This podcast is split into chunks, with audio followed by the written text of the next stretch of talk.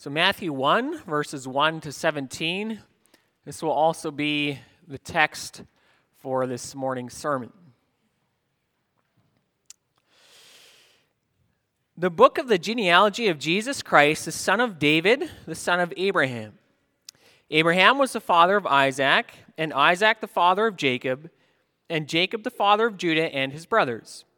And Judah the father of Perez, and Zerah by Tamar. And Perez the father of Hezron, and Hezron the father of Ram, and Ram the father of Aminadab, Aminadab the father of Nashon, and Nashon the father of Salmon, Salmon the father of Boaz by Rahab. And Boaz the father of Obed by Ruth, and Obed the father of Jesse, and Jesse the father of David, the king.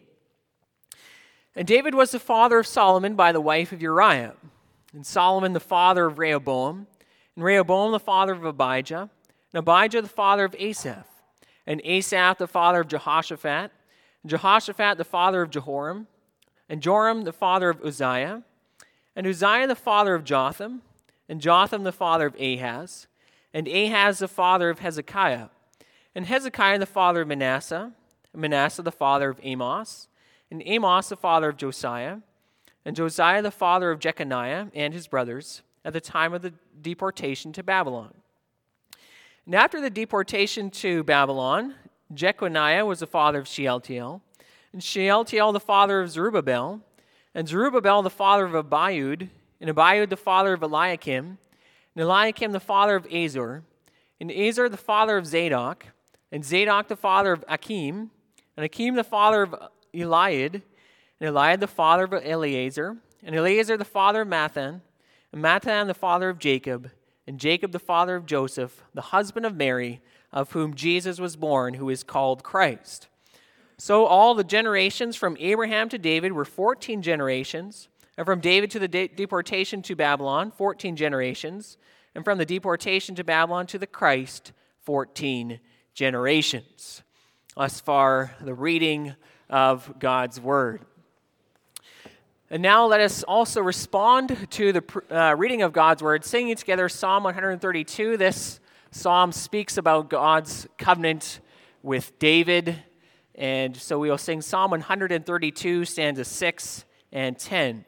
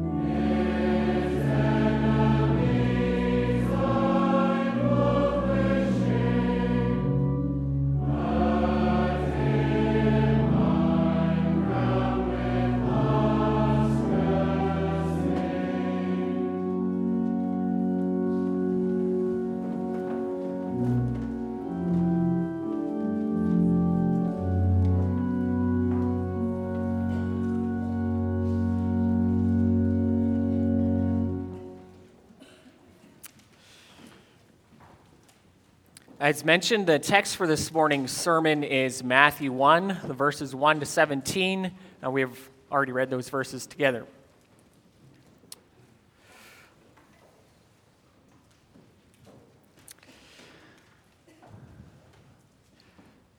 Beloved congregation of the Lord Jesus Christ, uh, last week at church, uh, many of you received the Christmas Clarion. It was the last issue uh, for the year of the Canadian Reform magazine. Now, I had already been planning to preach on this passage for this Sunday, but when I opened up my copy, lo and behold, I saw an article by Doctor Jason Van Vliet titled, "The Gospel of Our Savior's Family Tree." The Gospel of Our Savior's Family Tree. And, and what fitting words.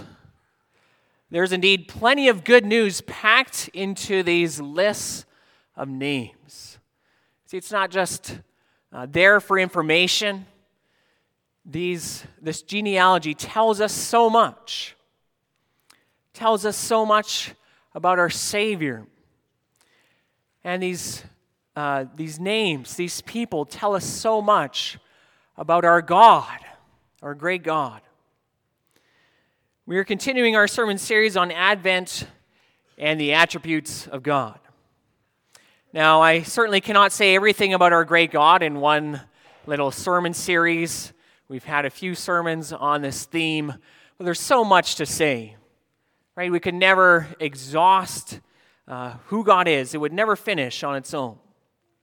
Yet, this text here, although it compiles a list of human names, tells us so much about our God. And what we want to see this morning is that this text that describes the human ancestry of our Lord Jesus Christ reveals to us the same God who proclaimed to Moses in Exodus thirty-four, "The Lord, the Lord, a God merciful and gracious, slow to anger and abounding in steadfast love and faithfulness, keeping steadfast love for thousands, forgiving iniquity and transgression and sin, but who will by no means clear the guilty, visiting the iniquity of the fathers on the children and the children's children to the third and the fourth generation." I mean, that's what God proclaims himself to be to Moses. That's who he reveals himself to be, Exodus thirty-four. As we study this genealogy, we see, yes, this is the same God revealing himself through history. And perhaps you've searched your own genealogy before, your own family tree. You want to find out something about yourself, about your family history. Well, we're going to look at this genealogy to see who our great triune God is. So I've summarized the sermon as follows: Advent and the attributes of God, the genealogy of Christ. We'll look at God's grace, look at God's judgment, and we'll look at God's faithfulness. Now, before we really dig in, I want to draw your attention to verse seventeen. There, Matthew, writing by the Holy Spirit, divides his genealogy into three different sections. Three sections of fourteen generations. One section is from Abraham to David, one from David to the exile in Babylon, and one from the exile in Babylon to the Christ. Now, I've split the three points of the sermon according to the three sets of generations. Now, that doesn't mean we can split God into different parts. I did not do this in order to say that God was loving during one era of history and judging in another era of history and faithful in another era. That would be wrong. But we're going to focus on one perfection of God as we look at each section of this genealogy. Certain, certainly each section causes different things to come into focus for us. Reveals us something about our God. First, we're going to focus on God's grace or his mercy. We could call it his covenant love and grace. You can see that in the very first words of our text. The book of the genealogy of Jesus Christ, the son of David, the son of Abraham. Right? The Spirit wants to highlight that Christ was descended both from David and from Abraham. And certainly God's covenant grace and love is highlighted for us in these two men. God made gracious and loving covenant promises to them. God promised to bless Abraham, to make him into a great nation. God promised that in his offspring all the nations of the earth would be blessed. Then there's God's promise to David. In Second Samuel seven, God promised David wonderful things. One of his descendants would sit on his throne forever. God promised that this descendant would build a house for God's name. And these promises came by God's pure grace. Think of Abraham. God came to him when he was living in Ur of the Chaldeans. Joshua twenty-four says that Abraham and his family, they, they worshipped idols. And God chose him, called him out from there. He made his covenant with Abraham, and Abraham began to serve the Lord. It's completely contrary to what he deserved. Think too of David. Yes, by the power of the Spirit, he was a man after God's own heart, but he did not earn these promises from God in any way. David himself confesses this in Second Samuel seven. He prays to God, "Who am I, O Lord God?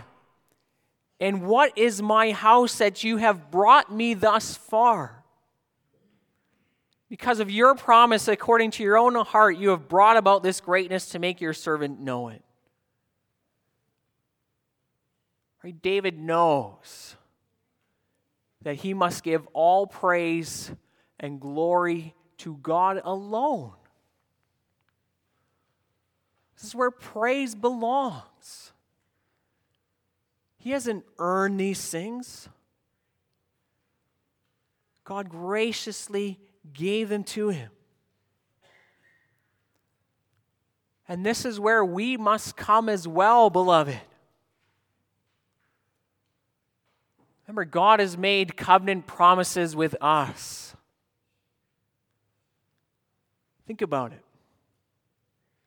Children, believing parents, conceived and born in sin. By nature, by nature, children of wrath. And yet God makes his covenant promises with little babies. Not because the child has deserved it in any way, not because we have deserved it. Simply by God's grace.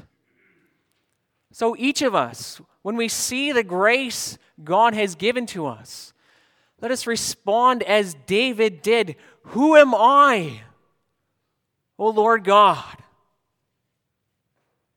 What is my house that you have brought me thus far? Who am I that you would set your grace upon me? Right, the temptation for us is, is to turn God's covenant into a mere concept or formula. Are we astounded by his grace, his, his covenant love, his mercy? It's the same grace shown to Abraham and David. Now, the first part of this genealogy moves from Abraham to King David. And these the promises to these two men are actually connected. Right? God promised Abraham that in his offspring all the nations of the earth would be blessed. And then God worked his sovereign plan to David, promised him a royal child, and it's through that royal child that the promises to Abraham would be fulfilled. Right? In that royal child of David, the blessings promised to Abraham would be fulfilled. So the Lord was at work in this time, moving from Abraham to David. And as God moved through the generations from Abraham to David, we see more of his overflowing grace along the way. Look at the people of this text. Think of Jacob. Self-reliant person, often relied on his own cunning instead of God. He didn't, he did not deserve anything from God. Think of Judah. Let's look at the book of Genesis. He did atrocious things in his life, and yet God changed him. Think of Rahab. She was a Canaanite prostitute. She deserved God's judgment. And God came to her, worked faith in her heart. And by the Spirit, she displayed her faith in hiding the spies, an object of God's pure, undeserved grace. Think also of Ruth, a Moabite woman. By right, she should have been excluded from God's people, but God graciously brought her in, worked faith in her heart's repentance. Think also of King David. Verse six says his wife had been Uriah's wife, which is Bathsheba. Think of the grace that God had shown to David. When we look at this genealogy, we see so many objects of grace. Beloved, that's what we must confess that we are. Simply objects of God's grace. If it were not for God's grace, none of us would be saved. No one. None of us can boast before the Lord. Coming of the Son of God into the world required a gracious God. And these people here, they show that everyone who repents and believes receive God's free forgiveness. It's there in the Lord Jesus Christ. That brings us to our next point. Now, the first set of genealogies ends on a high point. King David. Right? God gave David and Israel rest from all their enemies. And God gave marvelous promises to David. It seemed like a golden age was coming. That's what you would think, perhaps, when you when you look at David, the promises God gave to David. And a golden age did come for a time through Solomon. But it was extremely short-lived. Solomon amassed great wealth for himself, something the kings of Israel were not supposed to do, and he fell into idolatry through his foreign wives. And this, of course, resulted in a downward spiral of the kingship. And there's a warning here, beloved. The warning is God's grace never gives us the go-ahead to embrace a life of sin.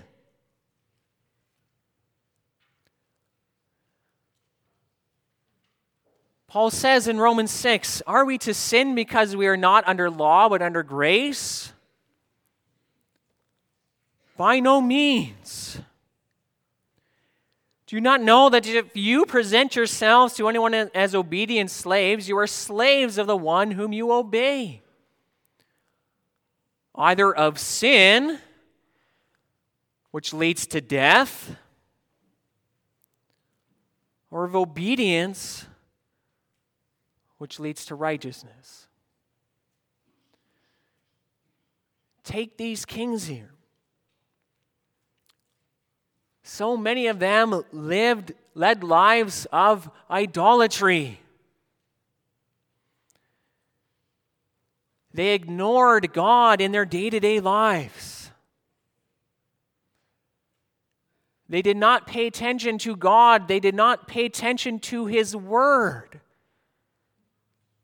In fact, they thrust God's Word behind them. And so often in their lives, they were devoted to other things instead of the Lord. They loved other things instead of God. They loved other things more than God. And their evil desires and their unbelief led them into full-blown idolatry and sin. They served idols, gods of wood and stone and gold. Right?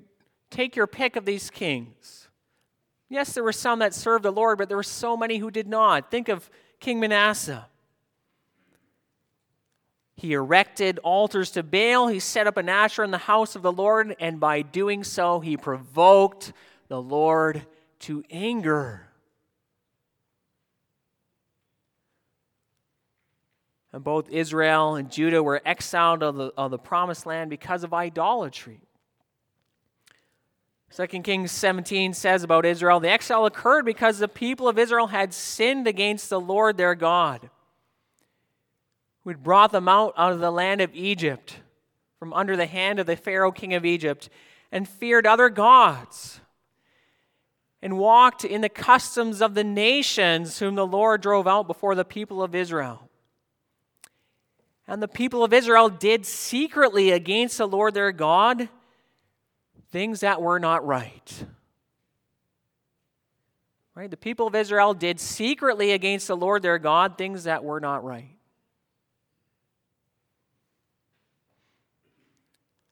And Second Chronicles thirty-six says about Judah, the Lord, the God of their father, sent persistently to them by his messengers, because he had compassion on his people and on his dwelling place, but they kept mocking the messengers of God, despising his words, and scoffing at his prophets, until the wrath of the Lord rose against his people until there was no remedy.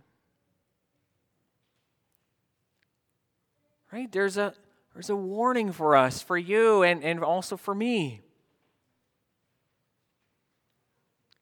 As God worked to bring his Son into the world, he also showed his just judgment against those who turned their backs on his word and persisted in their sin without repenting. Beloved, are you reading and listening to God's word? Are you taking it to heart? Or are you seeking to follow God's word? Or are you going your own way, doing secretly against the Lord your God things that are not right?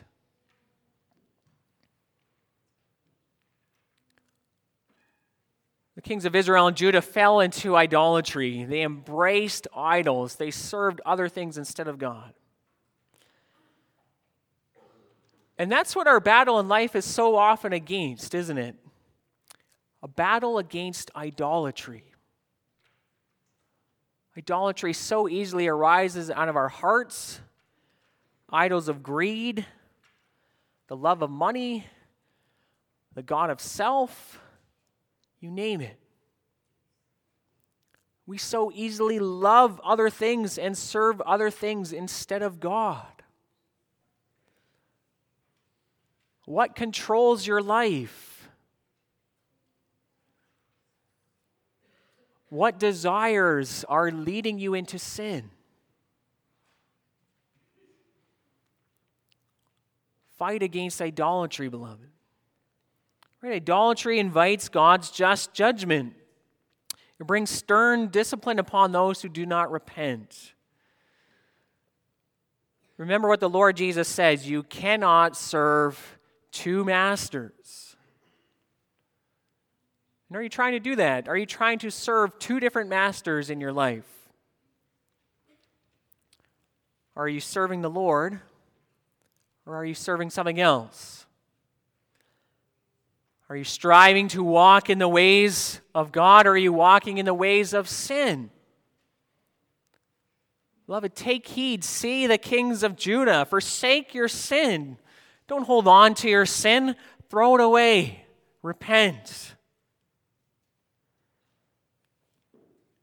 Advent calls us to see who our God is. God came to this world in the person of Jesus Christ.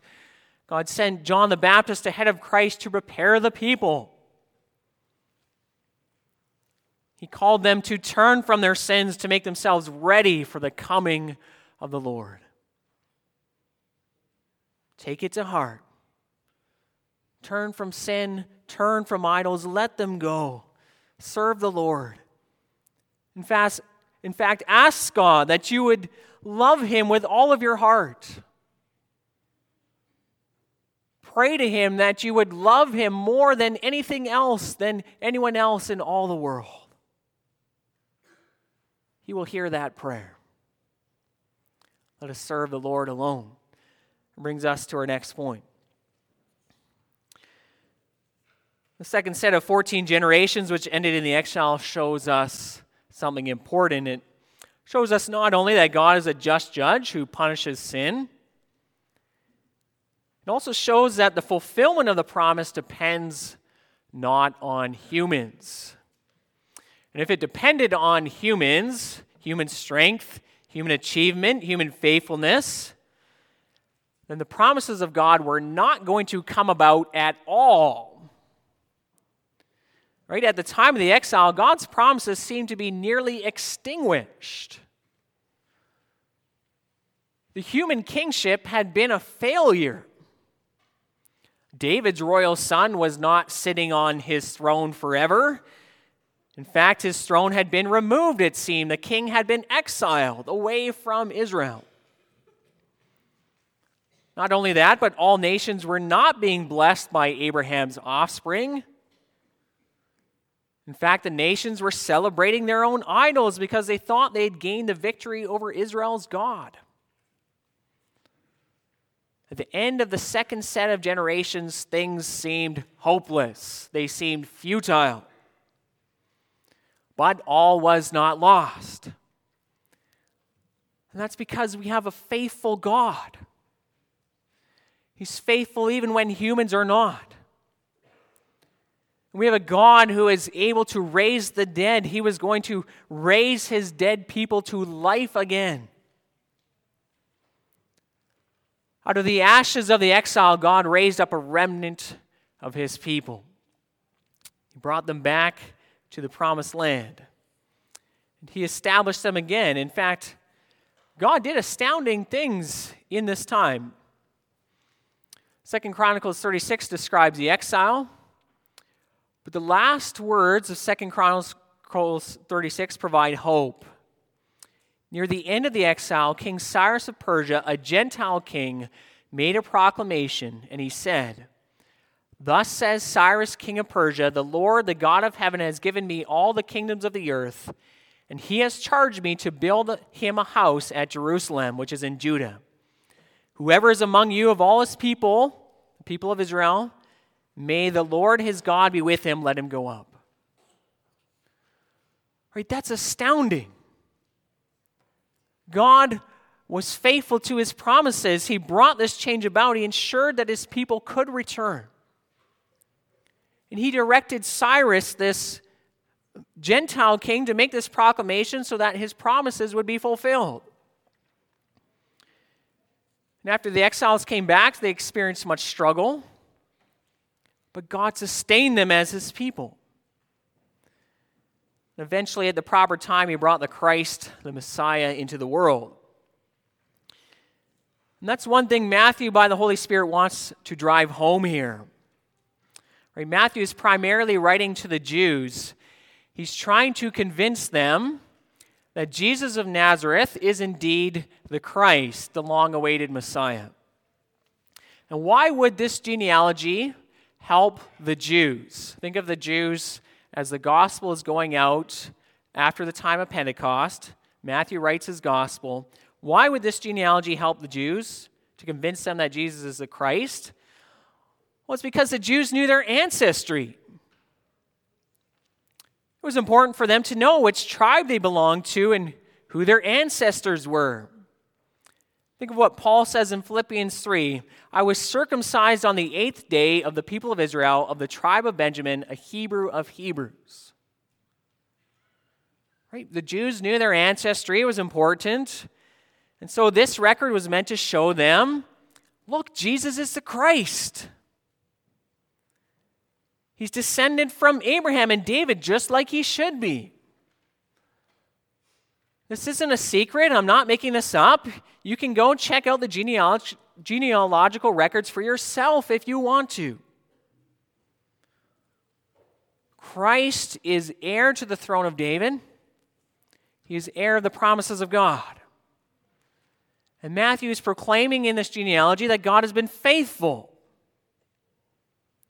He made promises to Abraham and David, and he's keeping these promises through his son, Jesus Christ. And Matthew ends this genealogy with Christ because we need look no further than Christ for the fulfillment of God's promises. He's the one. The genealogy stops with him. He is the goal of God's promises. And all of God's promises are yes and amen in him. Right? This genealogy starts with Abraham and David. God promised to bless all nations in Abraham's offspring, and he would secure those blessings through David's offspring. This genealogy is telling us this blessing is found in Jesus Christ alone. God sent his Son to redeem his people. Paul says in Galatians four, when the fullness of time had come, God sent forth his Son, born of a woman, born under the law, to redeem those who were under the law, so that we might receive adoption as sons. This is why God sent his Son into the world, to redeem us, so that we could be called children of God. And isn't that what all these people in this genealogy needed? They needed to be redeemed. They needed a Savior. Not one of them could escape the punishment they deserved because of their sin. Look at every single one of them. All of them were broken people in and of themselves. All of them had a sinful nature. All of them faced struggles. All of them faced temptations. All of them stumbled along the way. And all of them eventually died. But those who looked ahead in faith to the Christ had a Redeemer, and that's what they needed. And God did not leave them without a Redeemer. That's why God sent his Son into the world to redeem broken people. People who cannot save themselves. And that is us. We are a lot like this these people in this genealogy. We have our weaknesses, we have our imperfections and doubts, but look to Christ, beloved. Christ came to save us, save people like are found in this genealogy. There's redemption in him. Perfect redemption. Now think of all these kings here. From David all the way to Jeconiah at the time of the exile, all these kings in this genealogy failed. God made a promise to David, one of his descendants would sit on his throne forever. Well, all of these kings died. All of them failed. And that's because they were sinners. Not one of them had the righteousness needed to live eternally on David's throne. What did God's people need? They needed the Christ to come. They needed God to be their king again. And so God sent Christ, the righteous branch from David's line. He's the Son of God, and he did not fail. Never once did he serve idols. He obeyed God even to the point of dying on a cross to pay for our sins. Christ, the righteous one, was raised to life again. And this King, our Lord Jesus Christ, is our righteousness before God. And this is why there's eternal life in him. And all the nations of the earth will be blessed by this great King, the Son of David, the Son of Abraham. And you see that in Matthew's Gospel. In fact, you see it right at the end.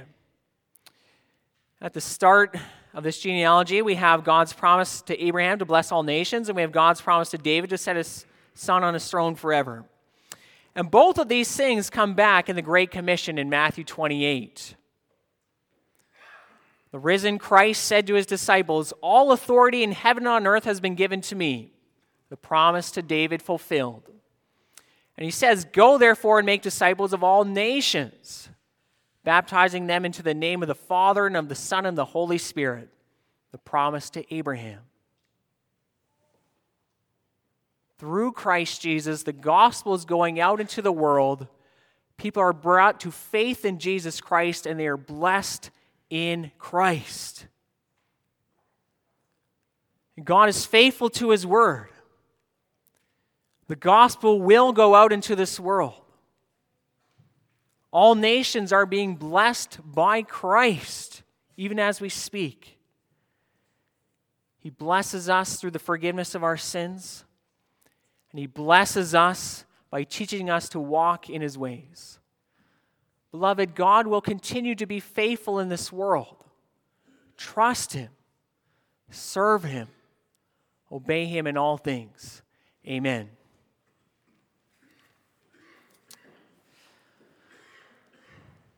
Let us now respond to the preaching of God's word by singing together hymn sixty-six.